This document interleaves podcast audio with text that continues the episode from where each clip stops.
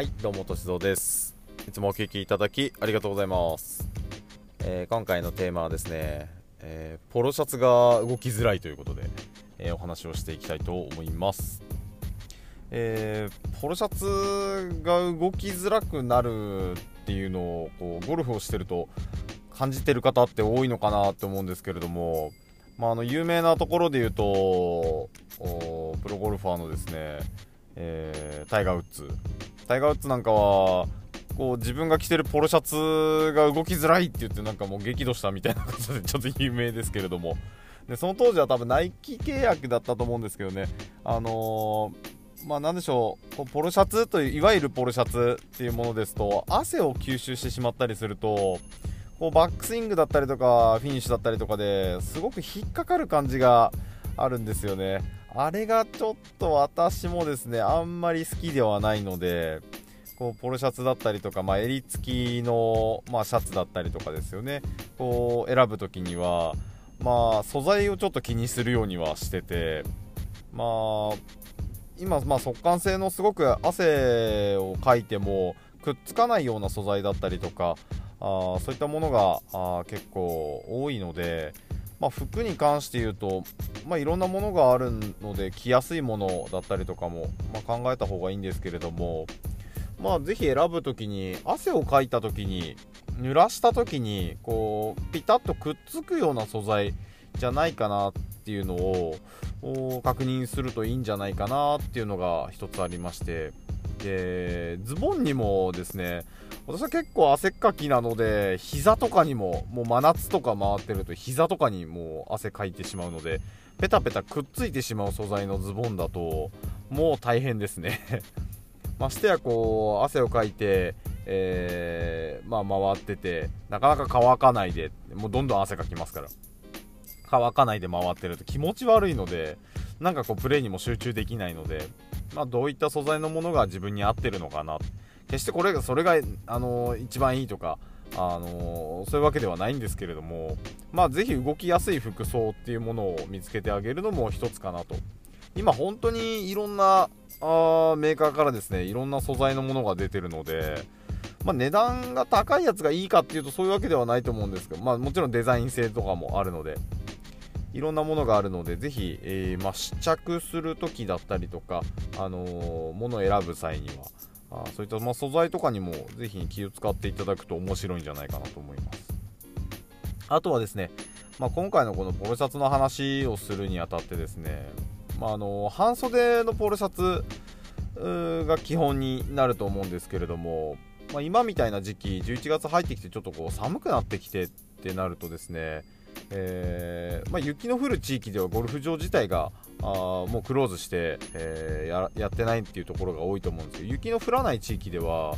あまだまだゴルフっていうのは、まあ、グリーンが凍結しててもできるので、えーまあ、ゴルフ場自体はプレーできると思うんですけれども、まあ、その時のこう服装ですよね。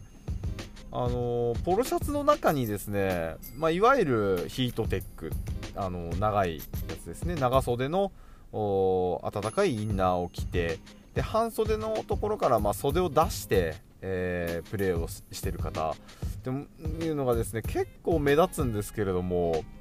まあ、あんまり見栄えのいいものではあないっていうまあ、評価評価というかあ格好なので結構ですねこう普通にやってる方が多いんですけれども、まあ、長袖のあの半袖のポロシャツを着て中に長袖のインナー、まあ、要はインナーが見えてるような状態になるので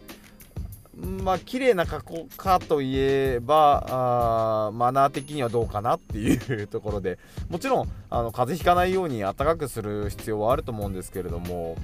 まあそれでしたらあ、まあ、長袖のポロシャツがないんであれば、まあ、アウターを1枚羽織る。でそのアウターも着たまま触れるぐらいの、まあ、薄手のものだったりとかすれば、まあ、3枚着ててもインナーとポロシャツあと長袖ですね、えーアウター着ててもそこまで動きづらくはならないのでそういったところでこう、まあ、下着を見せないようなあ努力は、まあ、プレイヤーとしては必要なんじゃないかなっていうところはああります。まあ、ゴルフ場側もドレスコードっていうものがしっかりと明記されてるはずなのでそこにはまあ、ね、シャツはインしてだったりとかそういったことは書いてあると思うんですけれども、まあ、あんまり最近はですねやっぱりこううるさくなくなってきてしまってる部分があるんですけれどももともとそういうのっていうのは、まあ、プレイヤー側が気をつけて、えー、やるべきところで注意されてから直すんではないと思うんですよね。なので自分側からですねしっかりとどういう格好がいいのかなとかあどれが良くないのかなっていうところをですね、えー、やっぱり捉えていく必要があるのかな。本質で言ったらそのゴルフ場の評価なんですよ。やっぱり服装一つでそのゴルフ場の評価が決まってしまうのであそこのゴルフ場行くとみんなラフな格好なんだよねって言ったらそんなゴルフ場が会員権が高いわけがないんですよ。会員権が高いところっていうのは皆さん来る方の意識が高いので、え、必然的にそういう方たちが入りづらい状況ですね。になります。なのでしっかりとちゃんとしてるちゃんとしてるゴルフ場っていうんですかね、まあ、そういうところにはちゃんとした人たちだけが残る。ちゃんとした人たちだけが集まるっていう状況に、ま、なるわけで、あの高いだけじゃないんですよね。その値段が高いだけではなくてやっぱりそういう高いからこそそういうちゃんと人たちあちゃんとした人たちっていうものが集まっていくっていう、まあ、傾向にある。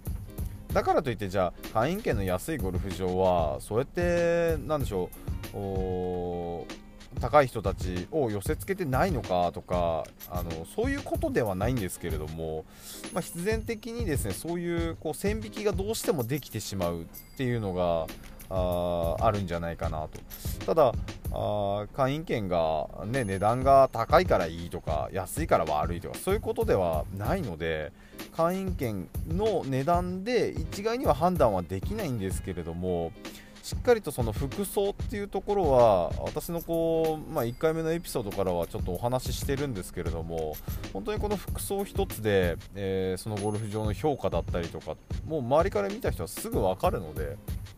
なので自分の行ってるゴルフ場の評価を高く持ちたいっていうふうに思うんでしたらまず自分からやっぱり変わっていかないとかなっていう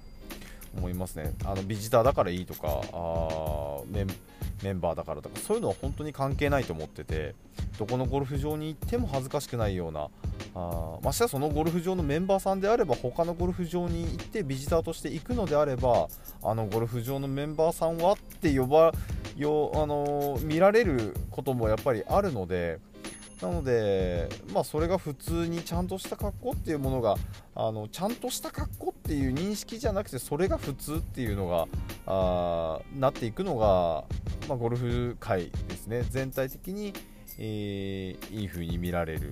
ていうことにもつながるんじゃないのかなと思いますね。なんかこう、なんでしょうね、環境問題みたいなのとちょっと似てるのかなと思いますけれども、自分さえ良ければいいとか、まあ、そういうところの積み重ねが、まあ、結局そういうことをですね環境問題とかにもつながってきてるっていう、まあ、私はその環境問題とかにもすごくこう関わってるわけではないのであの大きいことは言えないですけれども。